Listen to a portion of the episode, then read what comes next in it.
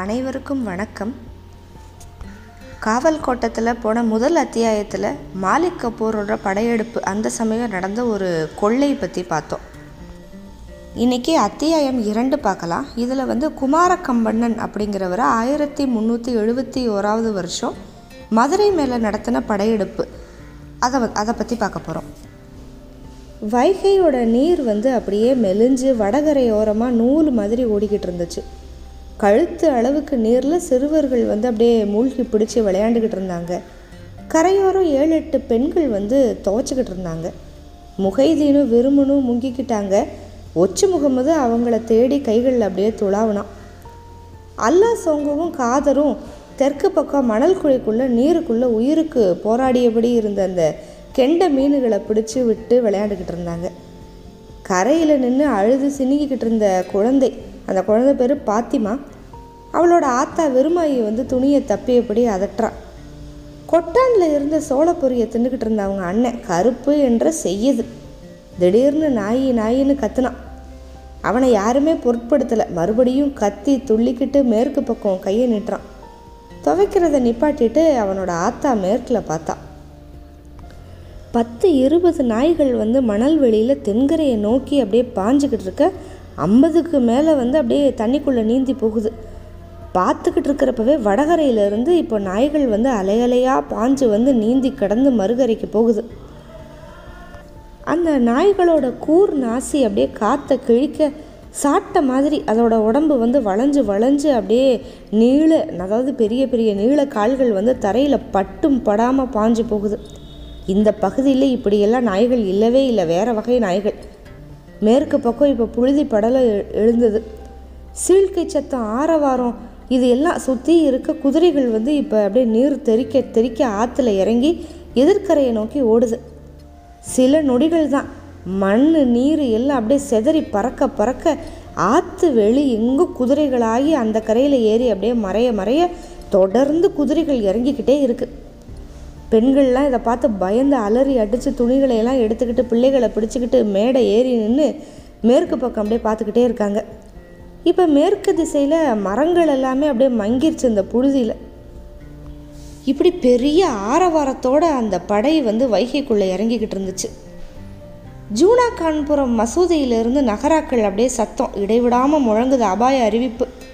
ஊருக்குள்ளே இருந்த ஆண்கள் எல்லாமே அவசர கோலத்தில் வைகைக்குள்ளே விழுந்து மதுரை கோட்டையோட வடக்கு வாசலை நோக்கி ஓடுனாங்க. ஊரில் இருந்த குதிரை வீரர்கள் இவங்கள முந்திக்கிட்டு கோட்டைக்குள்ளே போகிறதுக்கு முயற்சி பண்ணிக்கிட்டு இருக்காங்க.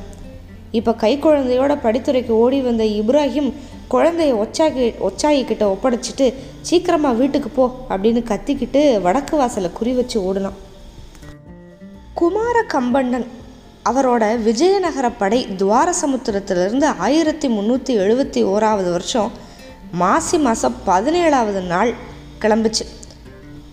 செங்கழுநீர் பற்று வட்டார சம்புவராயர்களை கம்பணனுக்கு கீழே அடக்கி காஞ்சியில் நியமித்து ஆளுநருக்கு உட்படுத்திட்டு அதுக்கப்புறம் தான் மதுரையை நோக்கி வந்தான் பங்குனி இறுதியில் வந்து கோட்டையை முற்றுகையிட்டுட்டு தாக்குதலுக்கான தயாரிப்புலையெல்லாம் இறங்கினாங்க இறங்குனாங்க. அரவநாடு அரவநாடுங்கிறது அதாவது தமிழ்நாடை தான் அரவநாடு அப்படின்னு சொல்லுவாங்க. அரவநாட்டோட பழம்பெரும் நகரம் மதுரை பற்றியும் அப்புறம் அந்த வைகை பற்றியும் கதகதையாக கேட்டிருந்த அந்த வடுக தளபதிகள் அந்த படையில் வர தளபதிகளோட குலம் அது. நேரில் வந்து மதுரையை பார்த்தப்ப அவங்க கொஞ்சம் ஏமாந்து தான் போயிட்டாங்க. வைகை வந்து கம்பளி நாட்டு காட்டோடைகளை விடவும் அப்படியே ஒடுங்கி போய் மணலாக கிடந்தது. சின்ன நகர் மதுரையை வந்து அஞ்சே நாழிகையில் குதிரையில் அப்படியே சுற்றி வந்துடலாம் அதோட கோட்டை மதில்கள் எல்லாமே அப்படியே குட்டை குட்டையாக இருக்குது ரொம்ப பழசாயிருச்சு. முதுமை பூண்டு அப்படியே அரிச்சு போய் கிடந்துச்சு. சுட்ட செங்கல்கள் வந்து அப்படியே செதில் செதிலாக அப்படியே வங்கு பிடிச்சி நின்றுச்சு ஒரு பனையை வெட்டி கிடத்துனா மதுளை எட்டிடும் அந்த அளவுக்கு அகலம்தான் அகழி. அரவ நாட்டில் கல் கோட்டைகளே இல்லை அப்படிங்கிற தகவல் வந்து இந்த தளபதிகளுக்கெல்லாம் ஆச்சரியம்தான் கொடுத்துச்சு. உள்ள மீனாட்சி அம்மன் கோவிலில் கிழக்குலையும் மேற்குலையும் ரெண்டே ரெண்டு கோபுரங்கள் தான் கம்பீரமாக நின்றுச்சு அங்கங்கே தென்னைகள் வந்து கொண்டையை சிலுப்பிக்கிட்டு தென்பட்டுச்சு. எல்லாத்தையும் கடக்கிறது பிடிக்கிறதெல்லாம் ரொம்ப சுலபம் அப்படின்னு தோணுச்சு. இப்போ மதுரையை ஆட்சி பண்ணிக்கிட்டு இருக்கிறது வந்து முகமதியர்கள் தானே? அவங்களோட அக்னி எந்திரத்தை தவிர கோட்டை முனைகளில் நிற்கிற அவங்களோட எரிகுண்டுகள் எட்டாத தூரத்தில் தான் சுற்றி தாவலை அடித்து இவங்களோட இந்த குமார கம்பனனோட படைகள் எல்லாமே நின்றுச்சு எப்படி நின்றுச்சு எந்த அணிவகுப்பில் நின்றுச்சு அப்படிங்கிறத ஆசிரியர் வந்து விவரமாக சொல்கிறாரு மேற்கு புறத்தில் வைகையிலிருந்து பசுமலை வரைக்கும் நீண்டிருந்துச்சு ஒரு அணி. செலகுள்ள லட்சுமையா அப்படிங்கிறவரோட அணி. எட்டாயிரம் குதிரைகள் வந்து நேதிவாரி ஓபுலு அப்படிங்கிறவருக்கு கீழே நூறு யானைகள் வந்து ஜடாதாரி கங்கையா அப்படிங்கிறவங்களுக்கு கீழே. பதினையாயிரம் காலால் வீரர்கள் வந்து கொமனால நரகரி அப்படிங்கிறவரோட தலைமையில் இருந்தாங்க. அதுக்கு பின்னால் பொது எருதுகள் பண்ட வண்டிகள் இதெல்லாம் இறங்கிக்கிட்டே தான் இருந்துச்சு. இன்னும் கொஞ்சம் விலகி தெற்கு பக்கம் பார்த்தோம் அப்படின்னா கபாலி மலையடிவாரத்தில் முன்னூற்றுவர் குதிரை வீராங்கனைகள் பிரிவு. நலகாவுல சிவக்கா அப்படிங்கிறவரோட தலைமையில் தனிச்சு கூடாரங்கள்லாம் போட்டு இருந்துச்சு. பெரிய இடைவெளிகளோட தனித்தனியாக பிரிஞ்சு அணிகள் எல்லாமே அப்படியே தண்டு இறங்கி இருந்துச்சு கோட்டை அடுப்புகளில் இப்போ தீ அணையாது எரிஞ்சுக்கிட்டே இருந்துச்சு. வைகையோட வடகரை தோப்புக்குள்ள அதுக்கப்புறம் ஜூனாகான்புரத்துக்கு பின்னாடி சக்கிலியர்களோட கோசாங்கியர் அணிகள். பெதவீரலு வெங்கடாத்திரி அப்படிங்கிறவங்களோட தலைமையில் இருந்துச்சு. ஆறாயிரம் குதிரைகளுக்கு தலைமை வகுத்தவனோட பேர் வந்து ரம்பாவுல கேசவன். இந்த பிரிவில் யானைகள்லாம் எதுவுமே இல்லை குதிரைகள் மட்டும்தான். மாதிக வெள்ளாளிகள் மூவாயிரம் பேர் அதனூரி ஓபண்ணா அப்படிங்கிறவருக்கு கீழே இருந்தாங்க. காலால் வீரர்கள் வந்து பன்னீராயிரம் பேர். இவங்க யாருக்கு கீழே இருந்தாங்கன்னா தகுசில்ல ரெக்கர புலி அப்படிங்கிறவரோட தலைமையில் இருந்தாங்க. கிழக்கில் வைகையோட தென்புறம் எங்கும் தோப்புக்குள்ளே வந்து சில்லவார்கள் அப்படிங்கிறவங்களோட பெரிய படை காத்துக்கிட்டு இருந்துச்சு. அந்த குலத்தவர் அந்த சில்லவார் குலத்தவரோட வழக்கப்படி குறுங்குல பிரிவுகளுக்கு கீழே தனித்தனியாக அணி வச்சுருந்தாங்க. தொண்ணூற்றாறில் வந்து நாற்பத்தி ரெண்டு குறுங்குலங்கள் வந்து அந்த இடத்துக்கு வந்துருந்துச்சு. வைகை கரையில் ஆரம்பித்து அச்சுதவாறு புல்லா உழவாரு பந்து பந்துமுலுவாறு அப்படின்னு அடுக்கடுக்காக நீண்டு தென் கோடியில் கடைசியாக சூர்ணவாறு அப்படிங்கிற வகையறாக்களோட அணிகள் வந்து முடிஞ்சுது. அந்த இடத்துல யார் இருந்தாங்கன்னா எண்பது வயசை தாண்டின சில்ல நரசையா அப்படிங்கிறவர் பிதாமகர் பீஷ்மர் மாதிரி அந்த இடத்துல நின்றிருந்தார். இருநூறு யானைகளோட கோவுதார சென்னையா அப்படிங்கிறவர் அப்புறம் ஏழாயிரம் குதிரைகளோட மேகலை கணக்கண்ணா அப்படிங்கிறவங்களும் காத்துக்கிட்டு இருந்தாங்க. காலாள் வீரர்கள் வந்து இருபதாயிரத்துக்கும் மேலே நாற்பத்தி ரெண்டு தலைவர்கள் இருந்தாங்க அவங்களுக்கு. அதில் மருள பின்னம்மன் அப்புறம் ராசோடி மல்லையா இவங்க எல்லாமே அசகாய சூரர்கள் அப்படின்னு பேர் எடுத்தவங்க அவங்கெல்லாம் வந்திருந்தாங்க. கரிவரத பெத்தையா செஞ்சு வேடர்கள்லேருந்து ஆயிரம் வில்லாளிகள் அதாவது நல்ல வில்வித்தை தெரிஞ்சவங்கள வந்து அவங்கள அவரோட கூட்டிகிட்டு வந்திருந்தார். கொல்லவாறுகள் அப்படிங்கிற ஒரு குலம் இருக்குல்ல அந்த கொல்லவாறுகளில் வீரத்துக்கு பேர் போன வல்லக்கவாறு குலம் அப்படிங்கிறது தென்புற முற்றுகையில் நின்றுச்சு ஐயாயிரம் குதிரைகள் எண்ணாயிரம் காலால் வீரர்கள் மட்டும்தான் அங்கே இருந்தாங்க. இந்த குலத்தவர்களுக்கு அடிக்கடி அணி தலைவர்களை மாற்றிக்கிட்டே இருக்கிறது வந்து வழக்கம். சண்டைக்கு முன்னால் சிவப்பு கச்சை எடுக்கிறப்ப தான் யார் யார் அப்படிங்கிறதே தீர்மானமாகும். தரிகோடி பசவையா அப்படின்னு ஒரு கிழவர் அவர் தான் இவங்க குலத்துக்கு வந்து பெரியவர் அவர் சொல்கிறது தான் வந்து வேதம். இந்த அனைத்து படைகளையும் வழிநடத்துகிற தளபதி பெய்யாவூல மங்கன் வந்து ஒரு வல்லக்கண்ணா தான். அதாவது வல்லக்கவாறு அந்த குலத்தை சேர்ந்தவன்.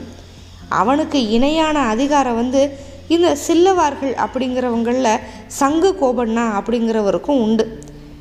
ஆனாலும் இவன் வந்து இளவரசர் கம்பன் சொன்னால் மட்டும்தான் அதுக்கு கட்டுப்படணும். வேற யாருக்கும் இவன் வந்து கட்டுப்பட வேண்டிய அவசியம் கிடையாது. வைகையை கடந்ததுமே இந்த வல்லக்கவாறு அப்படிங்கிறவங்களோட குதிரைகள் வந்து கோட்டையை அப்படியே சுற்றிருச்சு நாலு வாசல்லையும். அதனால் அகழியோட கல் பாலத்தை வந்து தகர்க்கணும்ல கோட்டையை முற்றுகை போட்டால் உள்ளே இருக்கிறவங்க. உள்ளே இருக்கிறவங்களுக்கு நேரம் கிடைக்கவே இல்லை. வந்ததுமே அப்படியே சட்டுன்னு சுற்றிக்கிட்டாங்க இதுவே இந்த வந்த வடுகர்களுக்கு ரொம்ப அனுகூலமாக போச்சு. வந்தது வந்து கோடை காலம்ல. அதனால் அகழியில் வந்து பாதி அளவுக்கு தான் தண்ணி இருந்துச்சு. நகரோட புழங்கு நீர் தென்புற தூம்புகள்லேருந்து அகழிக்குள்ளே வழிஞ்சுக்கிட்டே இருந்துச்சு. அகழி வந்து நிறைய தண்ணியோட அதாவது நிறை நீரோட இருந்தால் வேலை வந்து ரொம்ப சுலபம்.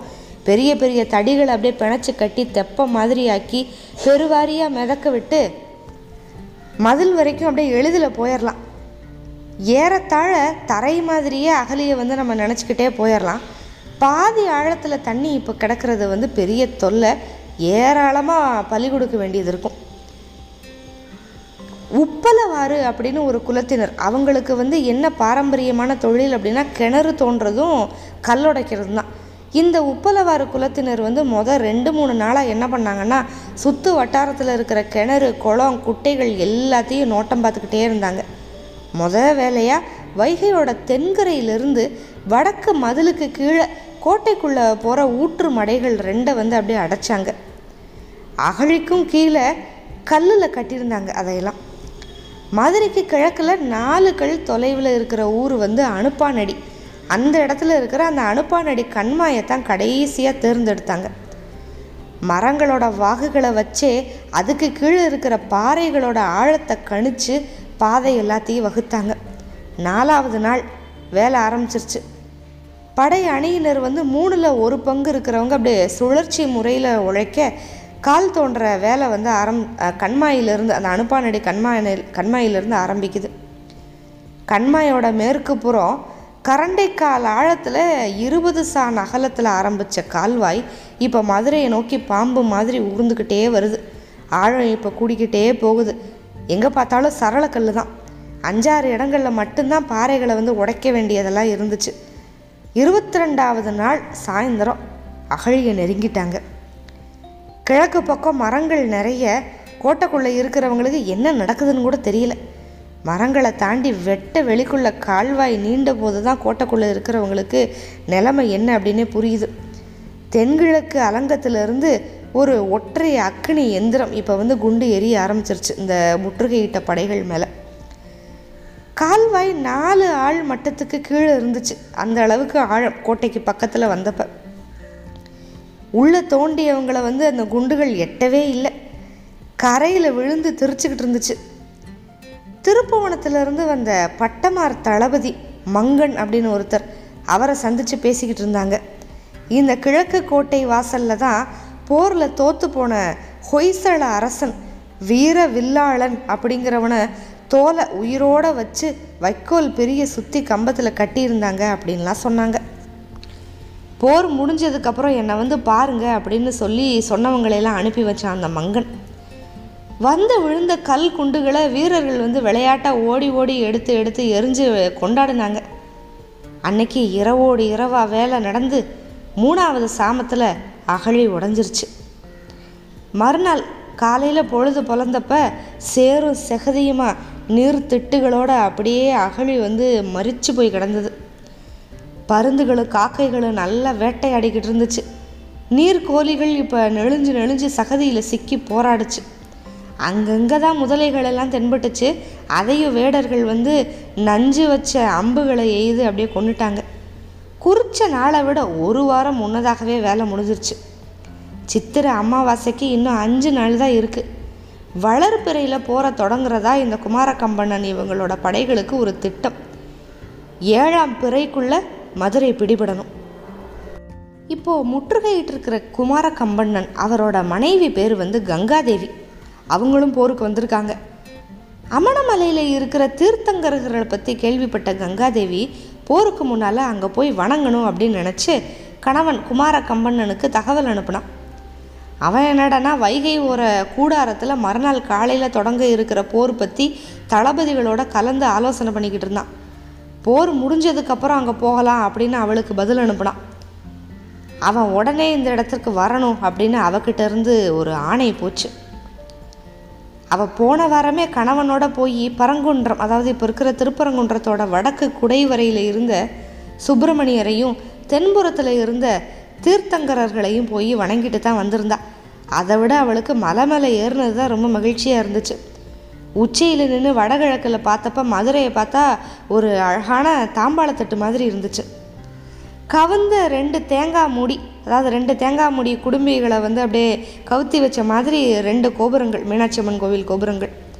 ரொம்ப நேரமாக மலை மேலே இருந்து பார்த்துக்கிட்டே இருந்தாள் அமணமலை அப்படிங்கிற ஊர் வந்து அவளோட கூடாரத்துக்கு மேற்கு பக்கம் ரெண்டு கல் தூரத்தில் இருக்குது அப்படின்னு அவளுக்கு தெரியும். ஆனால் இன்னைக்கு காலையில் தான் அங்கே வந்து ரொம்ப அழகழகான சிலைகள்லாம் இருக்குது அப்படிங்கிறத பற்றி கேள்விப்பட்டா. மேற்கு பக்கம் போய் இன்றைக்கி காலையில் அப்படியே சுற்றிக்கிட்டு வந்த குதிரை அணி வந்து தாவளத்துக்கு வந்ததுமே அதிலிருந்து இறங்கி கங்கா கிட்ட ஓடி வந்த ஒரு சுட்டி பெண். அப்படியே விழிகள் பெருசாக வச்சுக்கிட்டு தான் பார்த்த அழகு காட்சிகளை எல்லாம் விவரமாக சொன்னான். அவளை வந்து கங்காவுக்கு ரொம்ப பிடிக்கும்.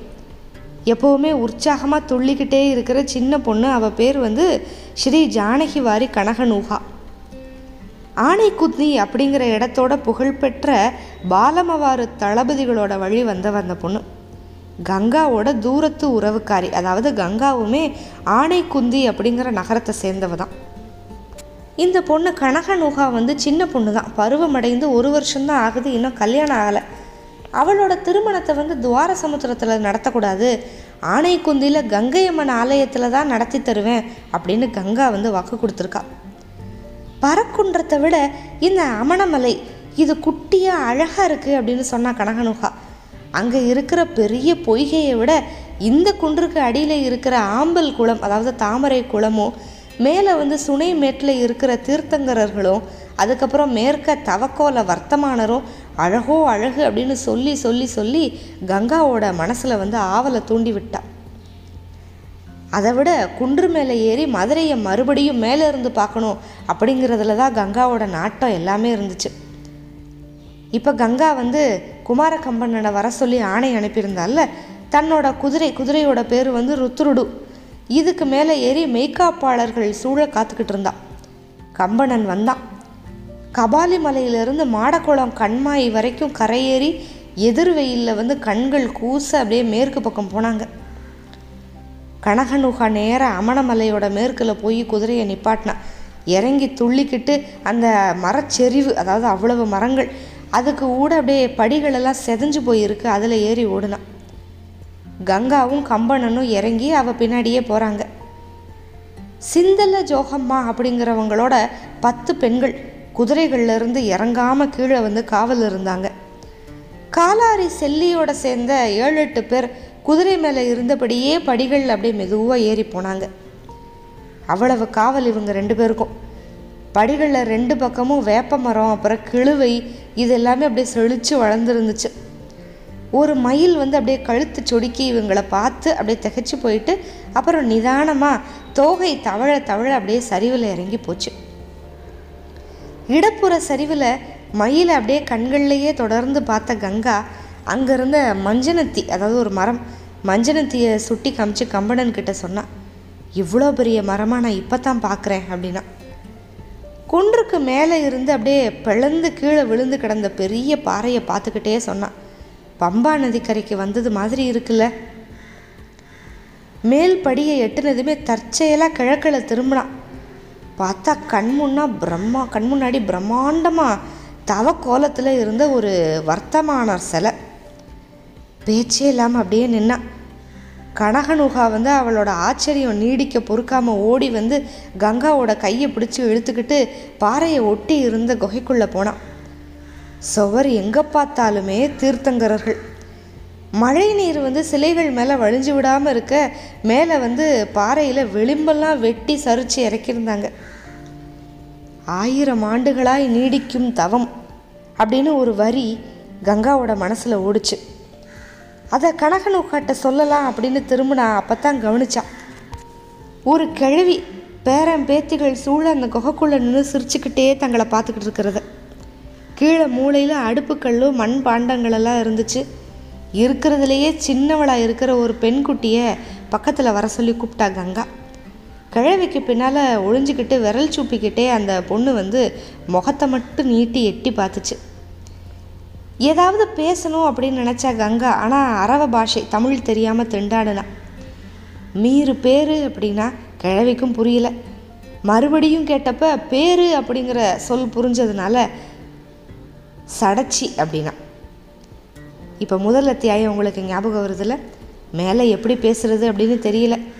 இவங்க கூட வந்ததில் பூமாடி மாரம்மா அப்படிங்கிறவ உதவிக்கு வந்தா.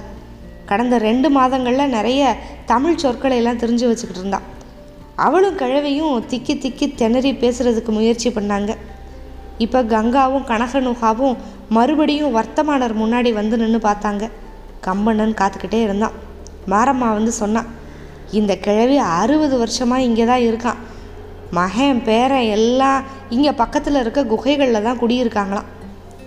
இப்போ கங்கா கையில் இருக்கிற வளையல்களை எல்லாம் கழட்டினான் குழந்தைகளுக்கு பக்கத்தில் போய் ஆளுக்கு ஒன்று கொடுத்தா. இறங்கி நடந்து இப்போ குன்றுக்கு கிழக்கில் வந்தாங்க. கனகனுகா பாறையோட வெட்டு தடங்களை அப்படியே காமிச்சிக்கிட்டே குன்றோட உச்சியை காட்டுனா. சின்னதாக ஒரு கல் கோவில் தெரிஞ்சது. குளத்துல இப்போ செந்தாமரைகள் எல்லாம் இருந்துச்சு. குளிச்சுட்டு மேலே போகலாம் அப்படின்னு கங்கா வந்து அங்கே போனான். அது வரைக்கும் நிழலில் நான் காத்துக்கிட்டு இருக்கேன் அப்படின்னு சொன்ன கம்பண்ணன் இன்னும் விழுது இறக்காத ஒரு இளம் ஆலமரம் அதை நோக்கி போனான். இப்போ கங்கா அந்த தண்ணிக்குள்ளே சில்லுங்கிற தண்ணிக்குள்ளே போய் அமிழ்ந்து கொஞ்சம் நீந்தி முன்னால் போனான் காலெல்லாம் பாவவே இல்லை ஆழம் இருக்கும். நீருக்குள்ளே மேலே வந்து தலையை தூக்கி கூந்தில் அப்படியே அவிழ்த்து விரிச்சா. இப்போ சூரியன் வந்து அஸ்தமனமாக போகுது. குன்றுக்கு பின்னால் சூரியன் இறங்கி இருந்தான். சாயந்தரம் இந்த குன்றை பார்த்ததுலேருந்து அவளுக்கு துங்கபத்திரை நதி நினப்பில் ஓடிக்கிட்டே இருக்கு. மறுபடியும் ஒரு முங்கு முங்கி எந்திரிச்சு கண்ணை திறந்து ஆழத்தை பார்த்தா. தரையே தெரியல. மாலை வெயில் அப்படியே பசு மஞ்சளாக நீர் வந்து அப்படியே கலங்கி தெரிஞ்சது. இந்த குளத்துல எத்தனை சமண முனிகள் அப்படியே குளிச்சு எழுந்தாங்களோ. ஏன் எப்போவுமே ஊருக்கு புறத்தில் கல் குன்றுகளுக்கு அதுக்குள்ளே நடுவில் இன்னொரு கல்லாக இந்த சமண முனிவர்கள் வந்து உறைஞ்சு போய் கிடந்தாங்க. இன்னும் இன்னும் அப்படின்னு இந்த உலகத்தை புலன்களால் துய்க்க துடிக்கிற மானுட இச்சையிலிருந்து விலகின அவங்களோட தேட்டம் தான் என்ன?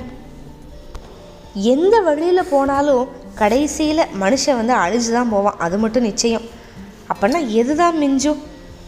இந்த சிலைகளா கதைகளா எழுத்தா? அதுவும் அழியும். வைகையோட புனலோட போய் அழிஞ்ச ஏடுகள் எத்தனை? சிந்தையில் அரும்பி எழுதாமலேயே கழுவேற்றத்தில் கருகி கூட போயிருக்கலாம். எண்ணாயிரம் பேர் எண்ணிக்கையில் மிக இருக்கலாம். எண்பது பேர் ஆனாலுமே அது கடவுளோட பேர்னால நடந்தது.